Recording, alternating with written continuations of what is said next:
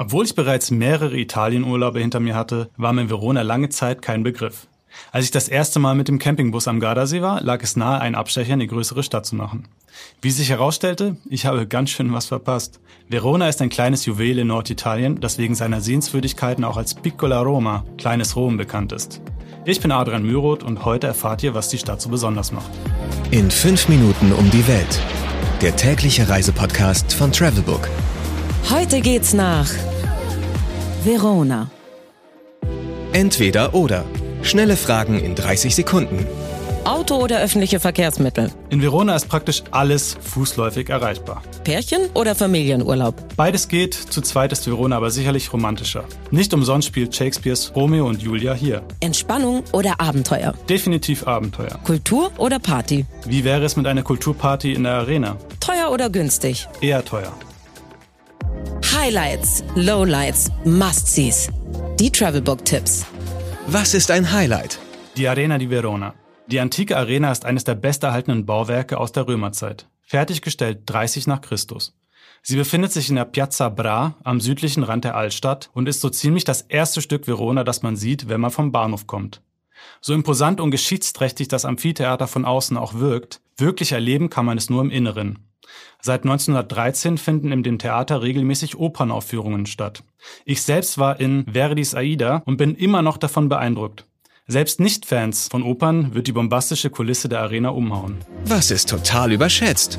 Definitiv der Balkon der berühmten Casa di Giulietta. Angeblich soll es das Haus aus Shakespeares Romeo und Julia sein. Es gibt aber einige Ungereimtheiten. Trotzdem ist der Hof vor dem Haus eine der größten Touristenattraktionen überhaupt. Touris gehen hier hin, um die rechte Brust von der Bronzestatue von Julia zu berühren. Das soll angeblich Glück bringen. Außerdem können sich Pärchen auf der Wand im Hofeingang verewigen. Die Casa di Giulietta ist dementsprechend überlaufen und lohnt sich höchstens mal zum Reinschauen. Mein persönlicher Geheimtipp.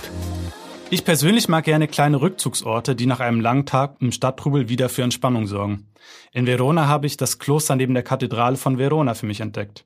Im Sommer versprechen die Kreuzgänge Abkühlung. Außerdem gibt es hier römische Mosaike und Säulen im Boden zu entdecken.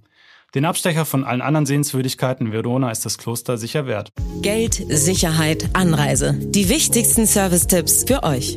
Was macht man am besten, wenn es regnet? Es gibt zahlreiche hervorragende Museen in Verona, zum Beispiel das Kunstmuseum im Castel Vecchio und das Archäologische Museum im antiken römischen Theater. Wie kommt man am besten hin? Mit dem Auto oder der Bahn. Aus München braucht man knapp über fünf Stunden. Mmh, Weltspeisen. Lesso e Peara ist typisch für Verona und besteht aus Fleisch mit einer heftig gepfefferten Soße. Auch Luccio, Hecht aus dem Gardasee, mit Polenta ist weit verbreitet. Aus Verona kommt außerdem der Pandoro, wörtlich Goldbrot, den es in der Weihnachtszeit auch in Deutschland zu kaufen gibt. Ich selbst bin Pandoro-Fan, weil ich nicht die Rosinen im noch bekannteren Panettone mag.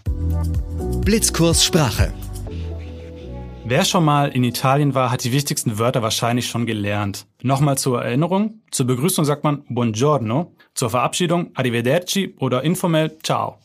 Für Bitte sagt man per favore oder per cortesia. Und wenn man jemanden fragt, wie es ihm geht, fragt man come sta oder informell come stai. Zur Entschuldigung sagt man mi scusi oder informell scusami und mi dispiace. Wenn man etwas nicht verstanden hat, sagt man non ho capito oder non capisco. Danke heißt Grazie. Do's and Don'ts. Don'ts in Verona? Die falschen Schuhe einpacken. In der Stadt liegt altes Pflaster und man läuft lange. Do's in Verona? Shakespeare lesen, um die Verbindung mit Verona zu verstehen. Wer richtiges Italien-Feeling sucht und dafür nicht so weit in den Süden fahren möchte, ist mit Verona an der richtigen Adresse.